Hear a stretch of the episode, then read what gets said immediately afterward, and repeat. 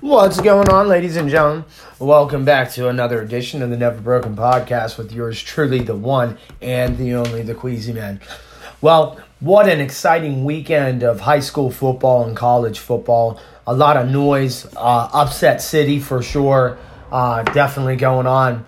Uh, you know, if you were glued to your television on Saturday um, from 12 p.m. till about uh, 12 a.m. Uh, as I was, there was a lot of excitement, and uh, you know, I just I love I love college football Saturdays. Who does you know? And if you're into college football, I know you love it as well. Um, I can't get into the NFL like I do college and, and high school. I just I, I can't. You know, it's football. I get it, but I don't know if it's you know due to the the political things, the the the money, and you just don't. You, you know, an, an example. Um, Texas A&M upset the number one team, Alabama, in the country. Um, and they, they did it with their backup quarterback. Uh, you know, their starter went down and their backup quarterback played and actually threw a one a you know a beautiful touchdown pass and somebody rolled into his leg.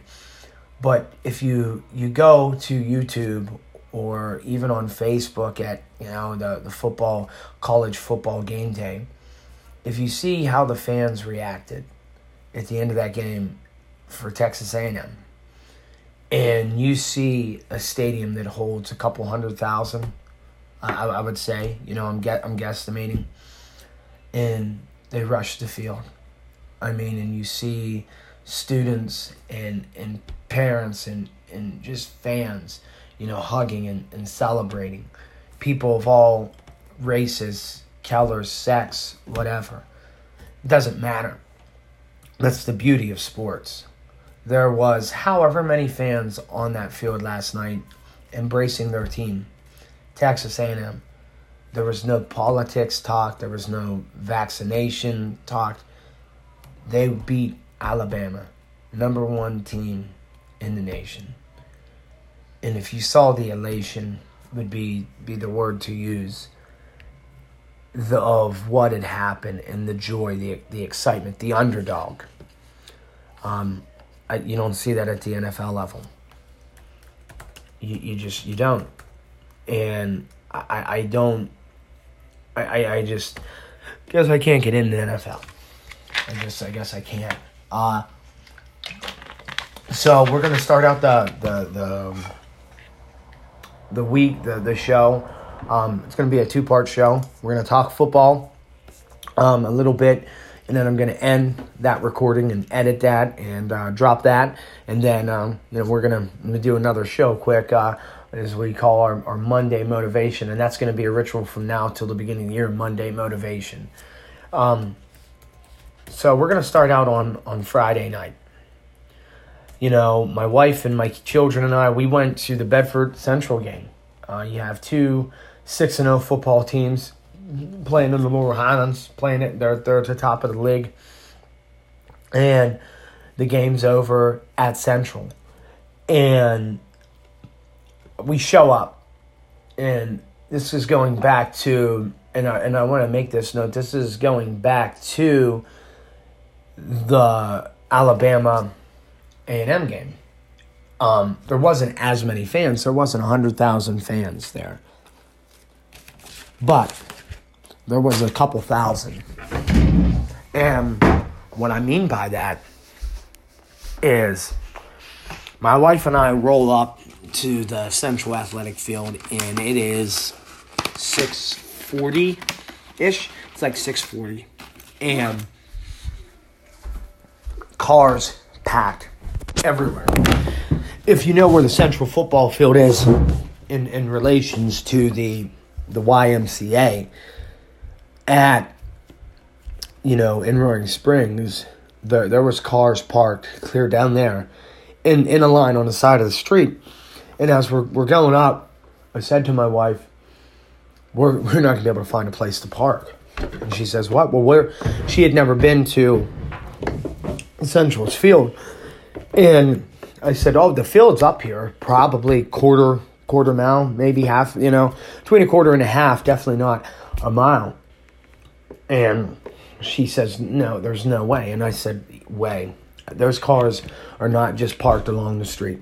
I said every time I've come over here and cars are parked like that, that's because that's where they parked and walked to the football field. So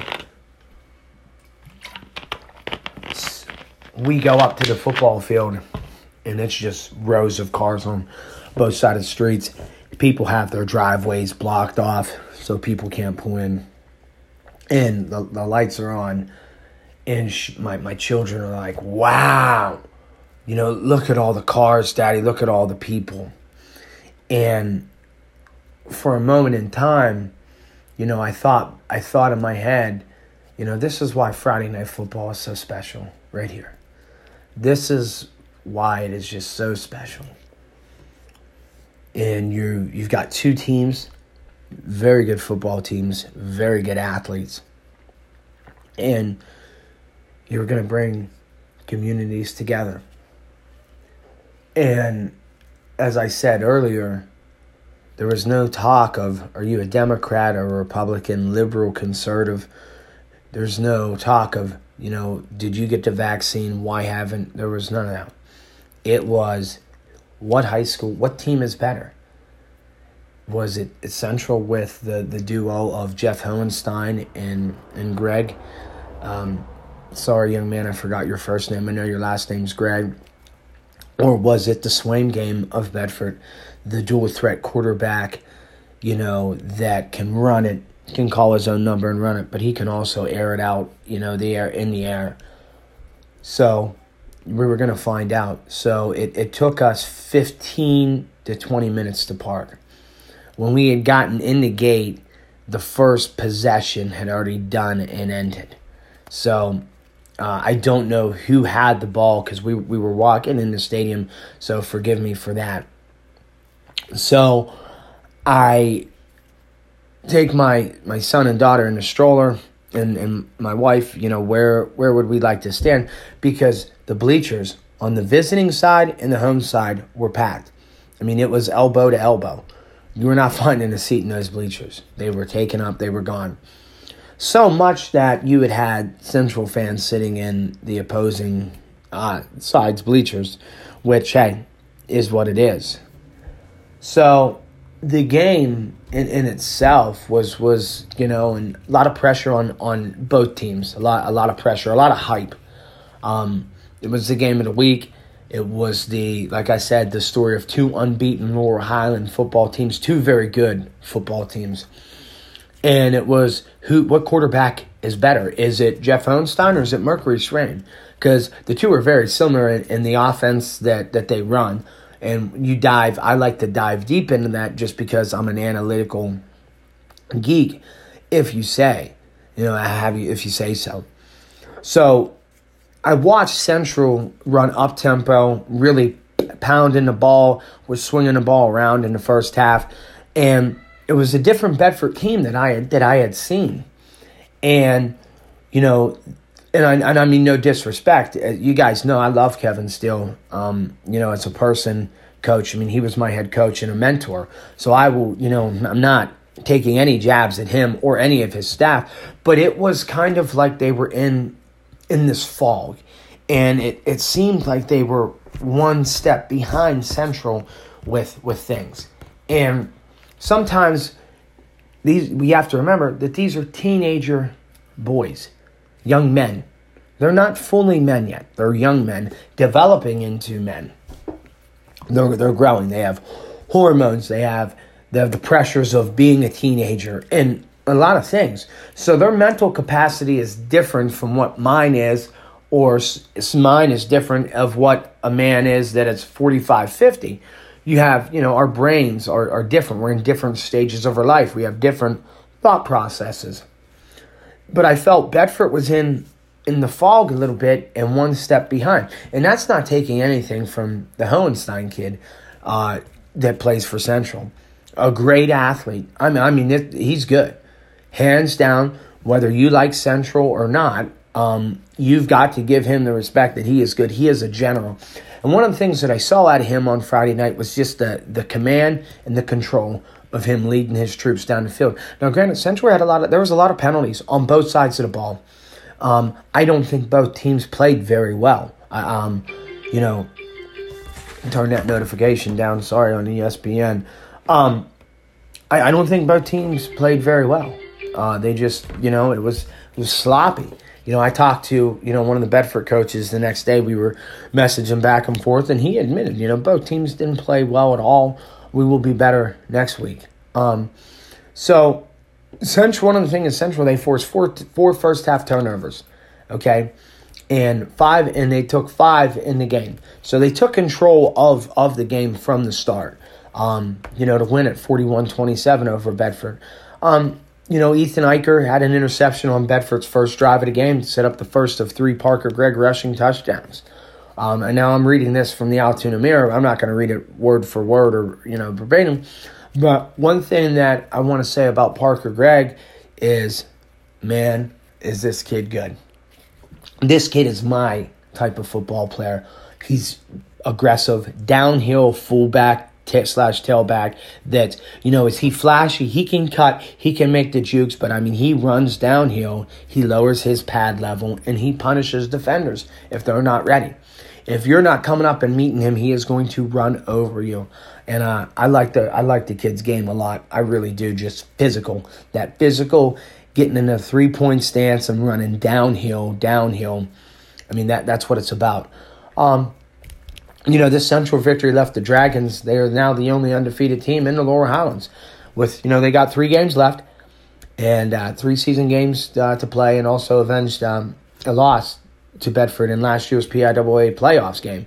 So a game, you know, Central Jeff Hohenstein missed due to a leg injury suffered in the 3A title win over Tyrone. So you know, Bedford and, and, and Tyrone are developing this this rivalry, this mono mono rivalry with with both teams.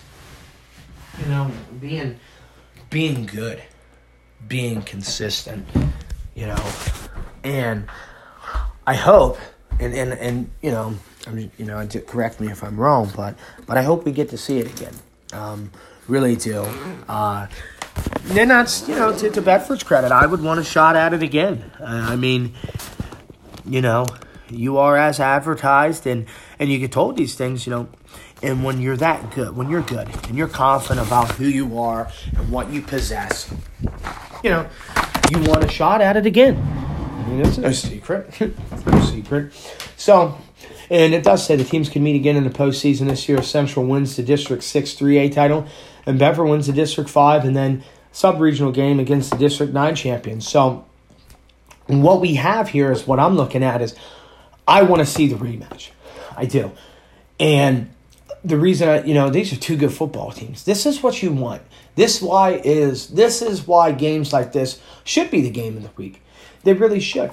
But you have outside entities that people can get caught up in. And I'm not saying that that's what happened to Bedford. Okay? Could easily happen to Central. you know, when you look at these, you know, games here, I mean, like I said, Bedford was like in a fog and they couldn't get things going offensively that I've seen them do. And give credit to Central's defense. But Bedford never quit and they found ways to score. I mean, it was not like it was a, a pitch, you know, a shutout. It was not. I mean, Bedford scored 27 points. I mean, the score doesn't indicate how close the game was. And the reason I say that is there there was a possession in time where Bedford had cut the lead, come out in the third quarter, and they had scored towards the end of the third quarter. Needed crucial play. Uh, get the ball back, go down to score before the end of the third, cut the lead by seven. Okay? So the game was close, you know, uh, and Bedford was not able to stop. Uh, you know, I mean, when they were sending pressure to Hohenstein, he would put it in the air, and I mean, this kid can play. This kid can play. You know, hey, they recovered a block punt, and, and that was the play of the game. You know, Clark he, Clark made a great play. He did. Um, and so probably you know best not to argue that Hohenstein, you know he you know who is he's thrown for one thousand seven hundred seventy seven yards and twenty eight touchdown passes this season, including two hundred fifty yards and two scores for him. Player of the game was Parker Gregg. He rushed for three touchdowns and caught six passes for 142 yards. The unsung hero would be Eli Lingenfelder. He caught five passes for 64 yards and a touchdown and also came away with a game clinching interception with 133 to play. um, you know, Central scored three first half touchdowns following Bedford turnovers. So when you turn the ball over, this is you know what happened. Surprising statistic: Bedford had 19 first downs to Central's 15. Rushed for 242 yards on 42 carries for 5.8 yards per attempt average. Scarlet Dragons were flagged nine times for 109 yards. You know, Parker Gregg, you know, he was interviewed by the Mirror and he said we come out in the first half and played our game. Played our game. We do need to cut back on penalties. We definitely need to do that. Staying grounded, Bedford's Trent Price finished with 109 yards on 17 carries to lead all rushers, but the Bisons threw for just 49 yards, and Swain was intercepted twice. So I'm going to read what Kevin Steele said. They were getting pressure on the quarterback, so we weren't able to throw the ball as well as we would have liked. Bedford coach Kevin Steele said. We didn't have a strong night throwing the ball, but part of that is because their defense is pretty good. I'm proud of our kids because they battled. It would have been easy for our kids not to in the second half with the score what it was, but we made it interesting there in the second half. We didn't play our best football, but we'll get back to work on Monday. And Central Coach Dave Baker on what it would mean to win the conference. The El Laurel Highlands a good championship to win because all in all, it's as good as any conference in this part of the state. There's more quality teams. The Mountain League is good too, but there aren't as many teams, so I think this is probably a little harder to win. Still, it's always tough when you make mistakes and dig yourself in a hole, but it's even more difficult when you're playing a team like them that has so many weapons on offense and they're tough on defense. When you're playing good teams and quality opponents, the margin for error goes way down. We just made too many mistakes. Give credit to them. They made big plays, but but we made mistakes that we don't typically make. You know, Bedford quarterback Mercury Swain, who ran for three touchdowns and threw another to Justin Arnold, had an interception. We didn't line up some of their formations right. They really came out and smacked us in the mouth in the first half. We weren't really ready for that. That's a really good team over there, and we just need to get better through the next few weeks. We hope we can see them again in the playoffs, and we'll hope for a different result. That's a real good team over there, and there's nothing for us to hang our head about because we came out in the second half and battled. I was proud of our guys.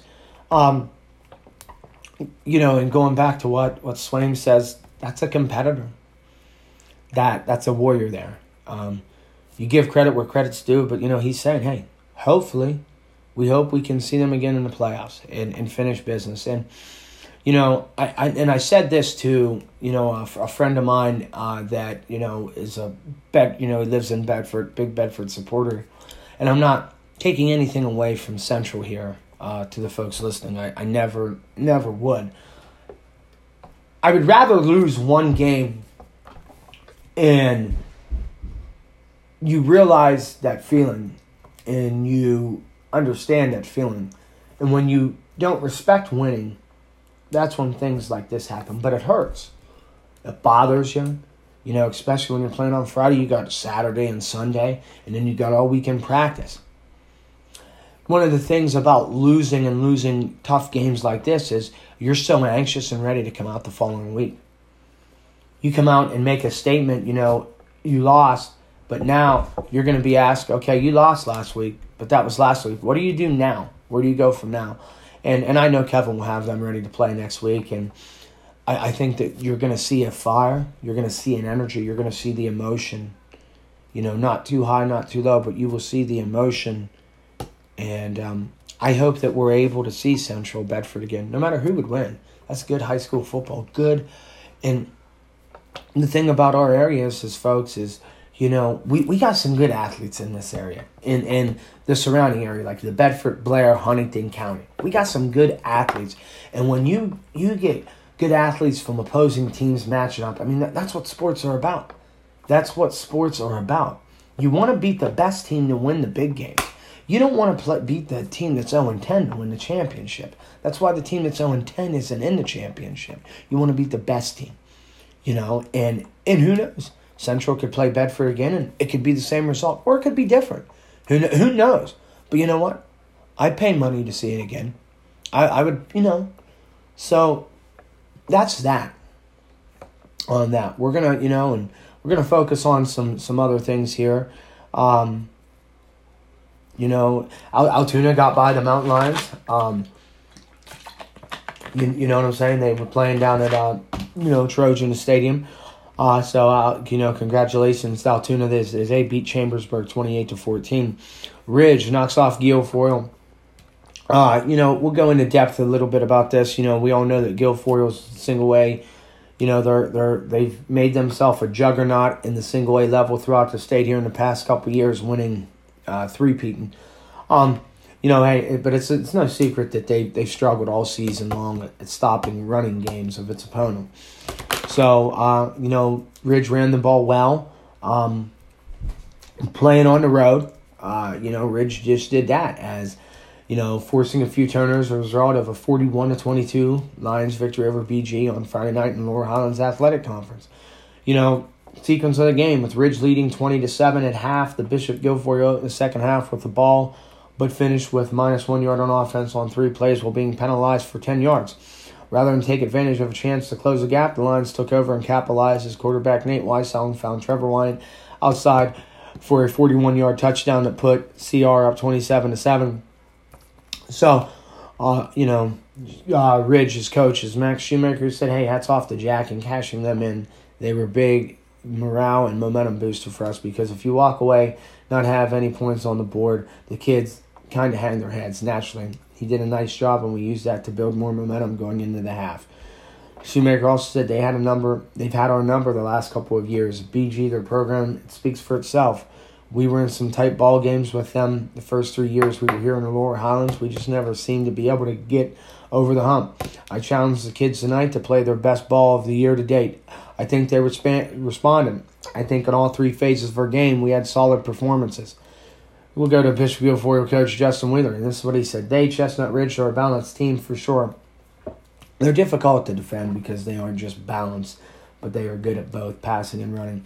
The first drive of the second half was disappointing because we knew the penalties and the turnovers hurt us. We came out in third period and we stopped ourselves more than anyone stopped us. We had two penalties in the first three plays of that drive. Makes it difficult to do some things.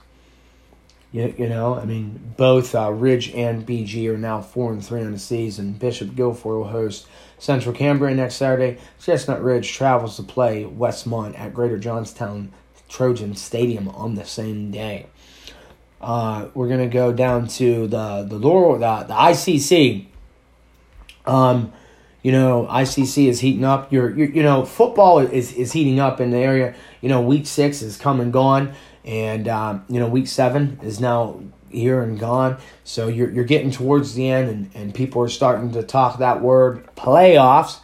So we're gonna go. You know, you got to win. You've got to win uh, to be able to you know get to the playoffs. Um, I just don't know what to say. The Panthers Panthers hold Hornets in check. So I, I want to talk about this for a little bit um, go up here to northern, go to uh, Alexandria. Northern Bedford coach Gary Black said that the Black Panthers will ride or die with their defense, and that certainly was the case on Friday night. Northern limited a potent Valley offense to just six points on a long third quarter touchdown pass, and the Black Panthers defense made a couple big stops down the stretch as Northern pulled off the seven to six inter county conference upset of the previously unbeaten Green Hornets and state state ranked Northern Bedford football is known for its defense, said Black, whose team won its third straight game to improve to 4 and 3 and 4 and 1 in the conference. In several of our games this year, we've played outstanding defense, and tonight our defense carried us to where we needed to be. Plays the game, with Northern Bedford clinging to a 7 6 lead midway through the fourth quarter. Black Panthers senior linebacker Brooks Snyder knifed through to lead Northern Bedford's defensive surge that stopped Valley senior running back Jace ran on fourth down and one short of the sticks at the Northern 30 with 5.52 left in the game. When Valley got the ball back, Northern Bedford freshman Aaron Bowers intercepted Valley's senior quarterback Lambert Palmer. Second down pass at the Black Panthers started with 151 remaining in the game to essentially seal the outcome. Players of the game. The, this honor belonged to Northern Bedford's uh, entire defensive unit, which shut down a Valley offense that had been averaging nearly 33 points through its first five games. Unsung hero, Northern Bedford sophomore running back Adam Johnson rushed for 88 yards on 22 carries and accounted for the Black Panthers touchdown on a six yard run with 2.44 left in the first half. Most vital statistic. On a night when Northern Bedford produced only 132 yards in total offense, the Black Panthers limited Valley to just 14 first half yards. Valley wound up with 183 total yards in the game, but 77 of them came on one play. A 77 yard touchdown pass from Palmer to sophomore running back Andrew McMongle in the third quarter. Black says, I'm just so excited for these young men. They've worked their tails off this year. We've never given up, never given up, winning three straight games after starting the season one and three. Juniata Valley has a great football program and a great coaching staff.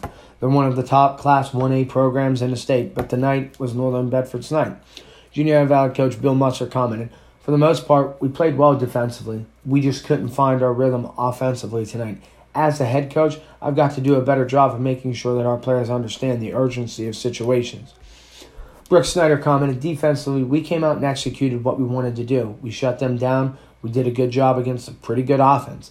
Bowers, Bowers on the interception. We knew the play was coming and made the read on the route, caught the ball and held on to it. So, congratulations, Northern Bedford, on a win. And, and listen, I saw Valley play the first game of the year.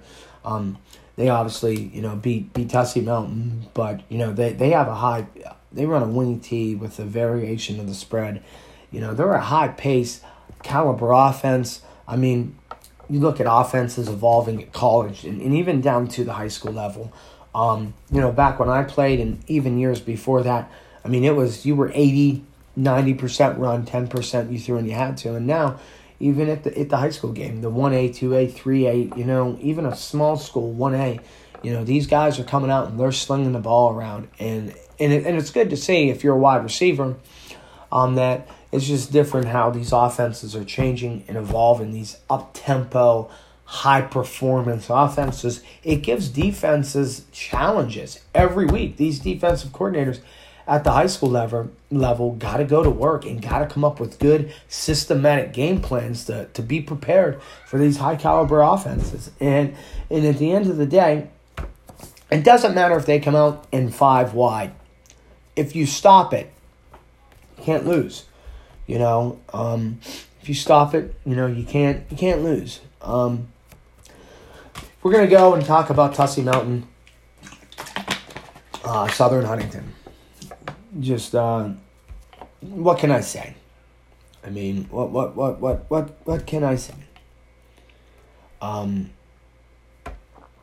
you know, Southern Southern Huntingdon is is a, is a tough football team. Um, you know they are they are known down there being a smash mouth football team. Uh, ran the spread option for a long time when Ryan Garlock was there as a coach, and you know continued to to do that. Uh, you know, Tussey is they're young, and uh, we got a new coach, but I think execution wise, they don't know how to execute because fundamentals fundamentals are not being taught. Um, and and I think when when you're when you're a struggling football team and you're one and five, you're you got to make sure the kids are playing to win instead of playing not to lose. And that's the head coach. That's the coaching staff's job. And if the and and this program isn't to be negative, but I mean, if the coaches are not preparing the kids and they're not focusing on those things and teaching the kids to have fun and to play to win and not play to lose and relax and execute. I mean, how, how can we expect them to do it? Um, you know, I, I don't I don't think Tussey is well coached. I don't. Uh, to be vi. Am I, am I jealous? No, I'm not jealous, but they lost 21 to 14 to Southern. So you see a program that was a premier program, and as I've said, you know, you have had people that build, lay the foundation, and build it up. It gets built built up a little bit slow, and then it goes down, and it, you know, but you're you're steady, and then you you take a step back, you bring a new spark in, and you build it up, and then that person leaves, that general leaves, and you start having the house being torn down again, back to the old days. And this is what it reminds me of. Back to the old Tussey Mountain football where they finished 1 and 9, 0 and 9. Uh, I think that one of the things that people have to understand is yes, Tussey is young. They've, they've lost some key players over over the past two years, but they've also kept some key players over the years. Uh, Aaron Day He's probably the best defensive player on the team. Knows for football, plays middle linebacker, they move him from a guard to the fullback this year. Feel bad for the kid because he they run 22 dive all the time and his offensive line doesn't get off the ball and he gets smacked. Not that he's afraid to get hit, you know, but you know, when you're if you're the running back and we call 22 dive and the offensive guard doesn't do his job and the guard, the nose guard gets in or the linebacker gets in and you get tagged, there's not much he can do. His job's to see the hole, but if the hole's closed down, and off, it all starts up front. It all starts up front. And offensive line at Tussey Mountain does not get off the ball quick enough. It's it's clear cut and dry. You you want to go and you want to be these teams. You want to be the elites. You got to do the basics right. To be the elites, to be the championship caliber football team, playing in the big games, you've got to do the fundamentals right. And I've noticed, and it has been like, well, what happened? We did these things so well a year ago, a year ago to the date. I mean, I wasn't, nobody could be there in person unless you were a, a parent. Okay, but two years ago, two years, I mean, granted, different athletes, different people, but it's like, okay, what what happened? There's certain ways to tackle things like that, but but I think that if you're coaching to lose and you're coaching not to lose instead of coaching to win, you're going to lose every time. There is a difference.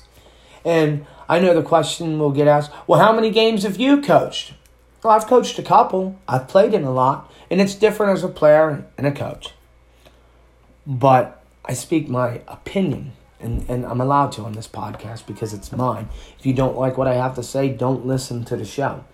Um, whether I have zero listeners or fucking a thousand, I'm still going to do this. So I appreciate each and every single one of you for listening. Um, you know, I, I do. I, I love my, my fans. You know, I love my fans. And I do these shows because of you folks. You know, I do these shows because of you folks. Moving on to the college game, we're going to talk about three college games. We're going to talk about Penn State. I've already talked about Alabama and A&M, and we're going to talk about Notre Dame and Virginia Tech. Uh, anybody knows I'm a big Notre Dame fan. Getting ready to go out to Notre Dame uh, in in two weeks to see them play USC. Um, they had a barn burner with Virginia Tech. Um, am I going to say Notre Dame is the number one team in the country? No, I'm not because they're not. Um, their defense is better than their offense. We, we don't have a quarterback. I mean, it's back and forth. But here's what I want to say to you, young guys out there listening, if you're listening, and and I um, and I'm a Notre Dame fan. But even if you look back at the eight, okay, you never know when your opportunity is going to come. Okay, so Brian Kelly pulled Jack Coan in the first half and put Tyler Buchner in to play quarterback. Buchner sparked the offense. They, they did some things positive, and then he started not making good decisions with the ball. Throwing the ball away, throwing into coverage, just not making good decisions with the football.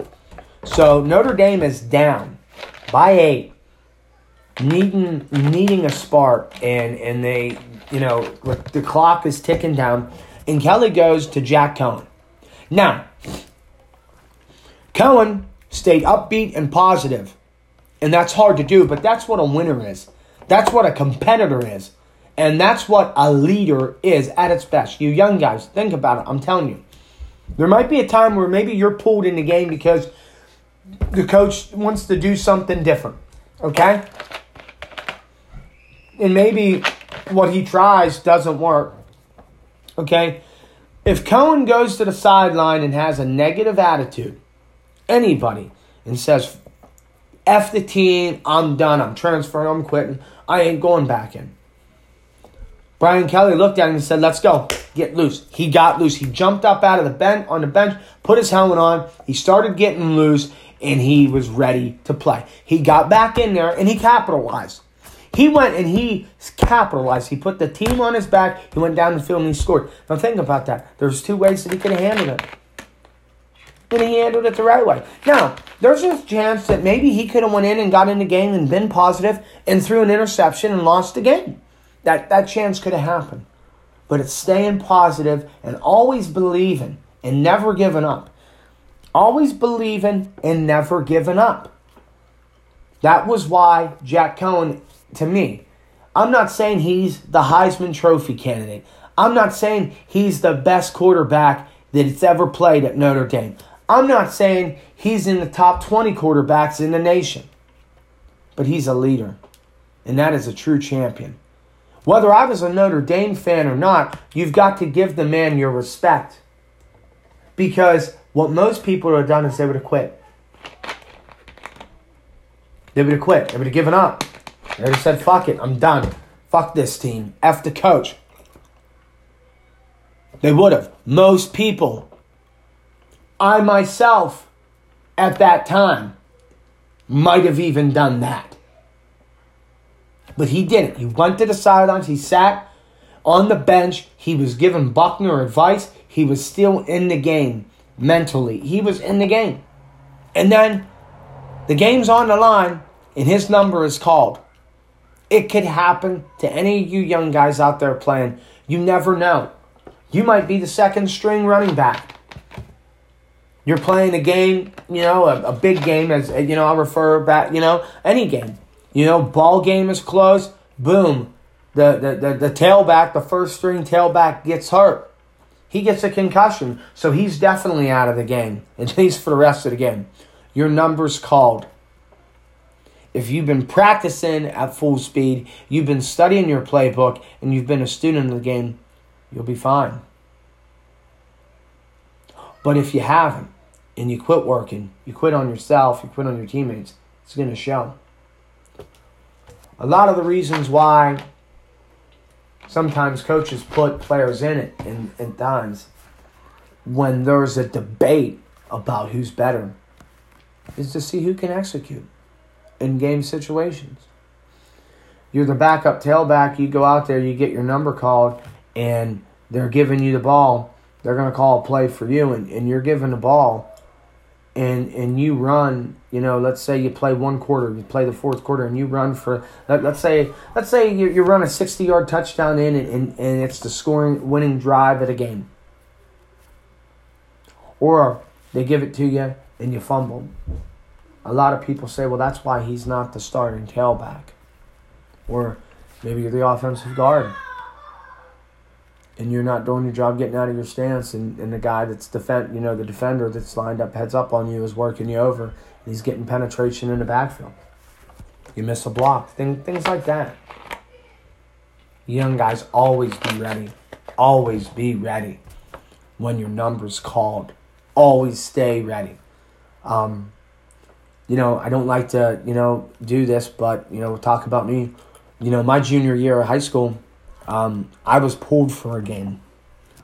Um, didn't play well. We, we had lost. We got smashed by Mount Union. Um, at this time, podcasts weren't big, so there was there was nobody bad mouthing me in public uh, to to an audience. So I lost my starting spot, and it took me one week to get it back because when I went to practice that week, I became enraged, and I found that one, I found that drive, and I knew I was the best guy. I knew and they played the game, and the coach said, you know, we're to open that spot back up. And then I earned it back. I'm telling you guys, always stay ready out there. Always stay ready out there. Well, fast forward to the Penn State Iowa game.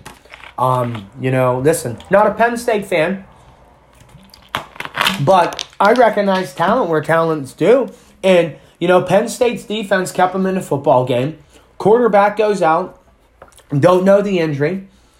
The thing that I'm not that I can't understand is it's a loud atmosphere at Iowa. It's it's loud. Okay? One, Penn State should be used to that because I'm not a Penn State fan, but I think that playing in that arena, especially at a night game, okay, is one of the loudest places you could ever be. So they should be used to it. Now, granted, it's different when you're on the road playing in that environment than when you're the home team. It's different. But now,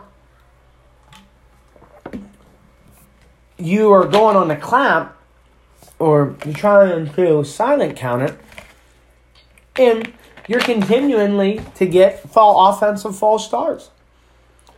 I mean, as a coach, and am I? I'm not a college coach, But, you know, uh, uh, common sense tells you, okay, we, we've got to do something here. Common sense. I believe that, you know, Penn State was at the right place at the right time.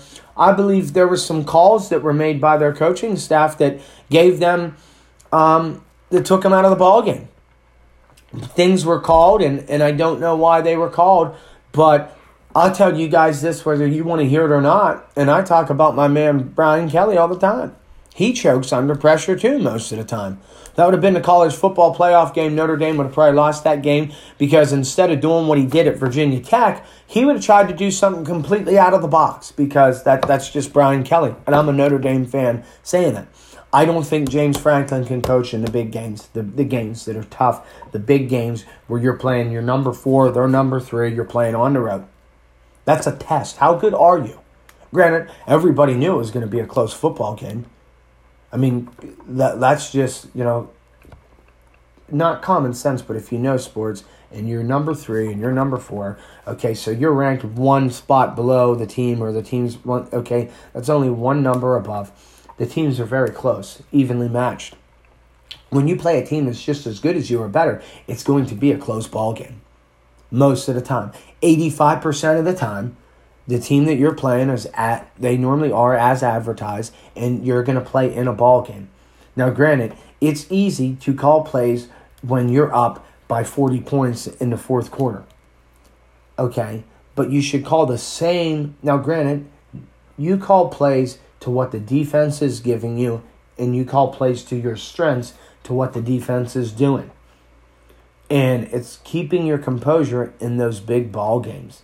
Listen, that was my take on it. I thought Penn State's defense played really well. Um, for the longest part, I always had to kick field goals.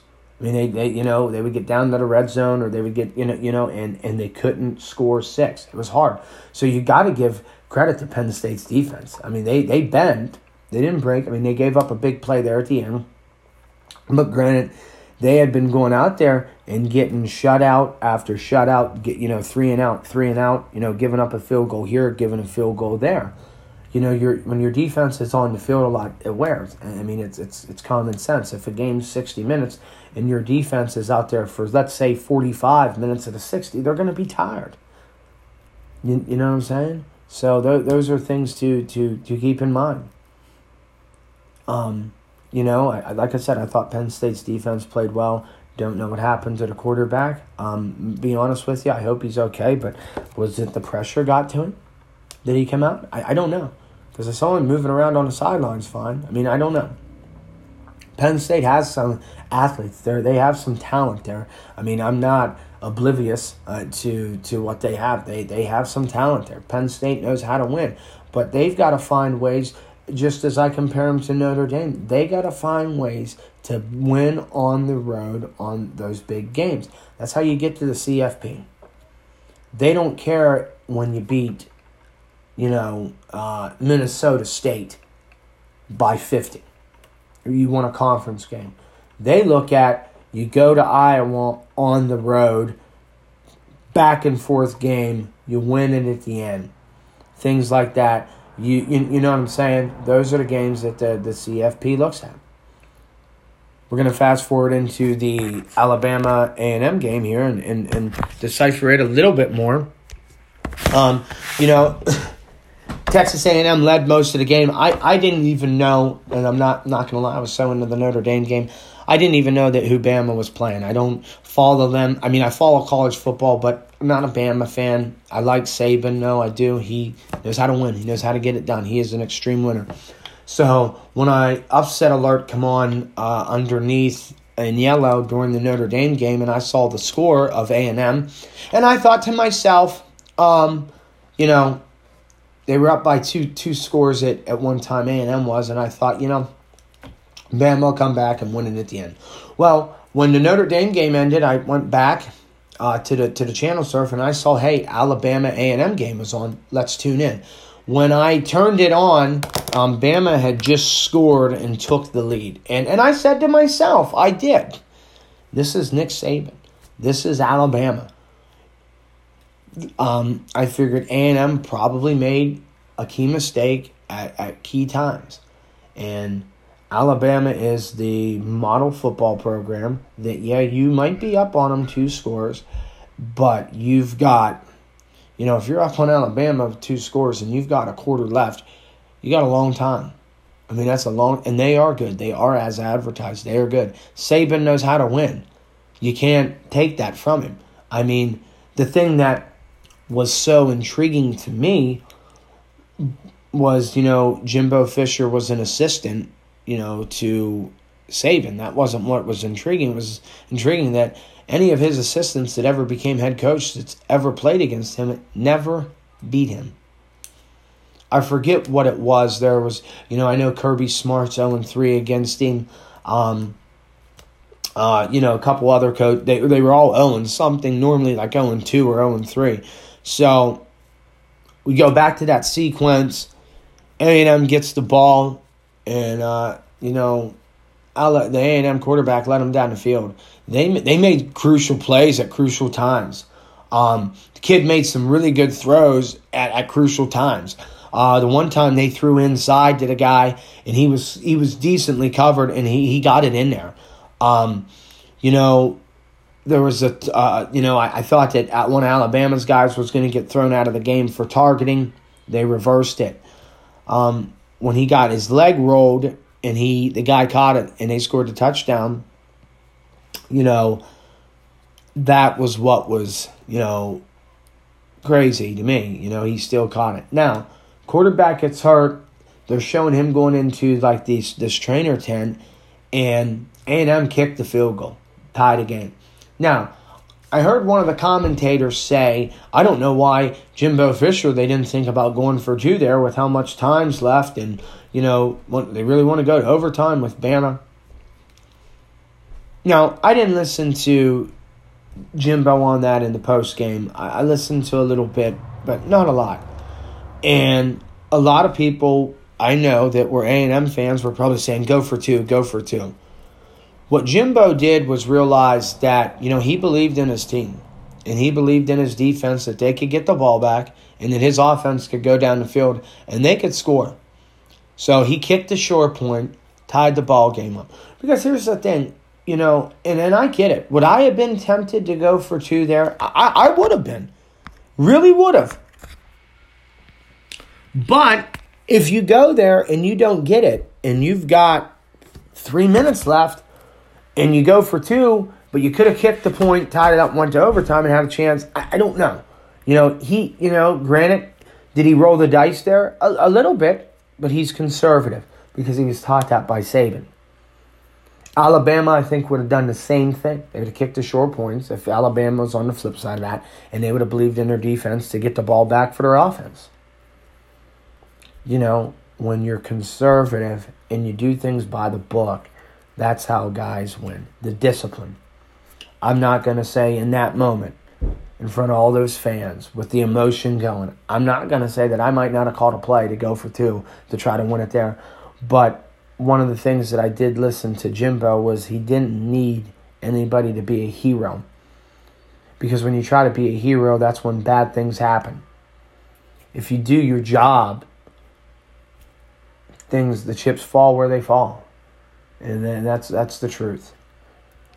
That is the truth. But I want to thank you folks uh, for tuning in and listening to. You know, football season it's getting hot and heavy. Fans are back. It's it's it's getting a lot. I know you. I love it. I, I love it. Uh, we're getting down towards the end of the regular season for the high school season, but college football and that other league that they play on Sunday, it's just getting started. So keep tuning in keep listening. Um, you know, these are, you know, some of my most viewed episodes. I mean, last week there was 125 people that listened. So, so thank you. Thank you to my fan. Thank you to the listeners. Thank you. Without you guys, there is no me. I really appreciate it. Whether you agree or not, there, there is no me. But as I say all the time on my podcast, that if you disagree and you would like to come on and talk, you know, and have a, a an adult discussion, I welcome you let me know. We'll, we'll set it up. It's not hard to do this. Um, and we'll, we'll have the discussion. So thank you all again for tuning in.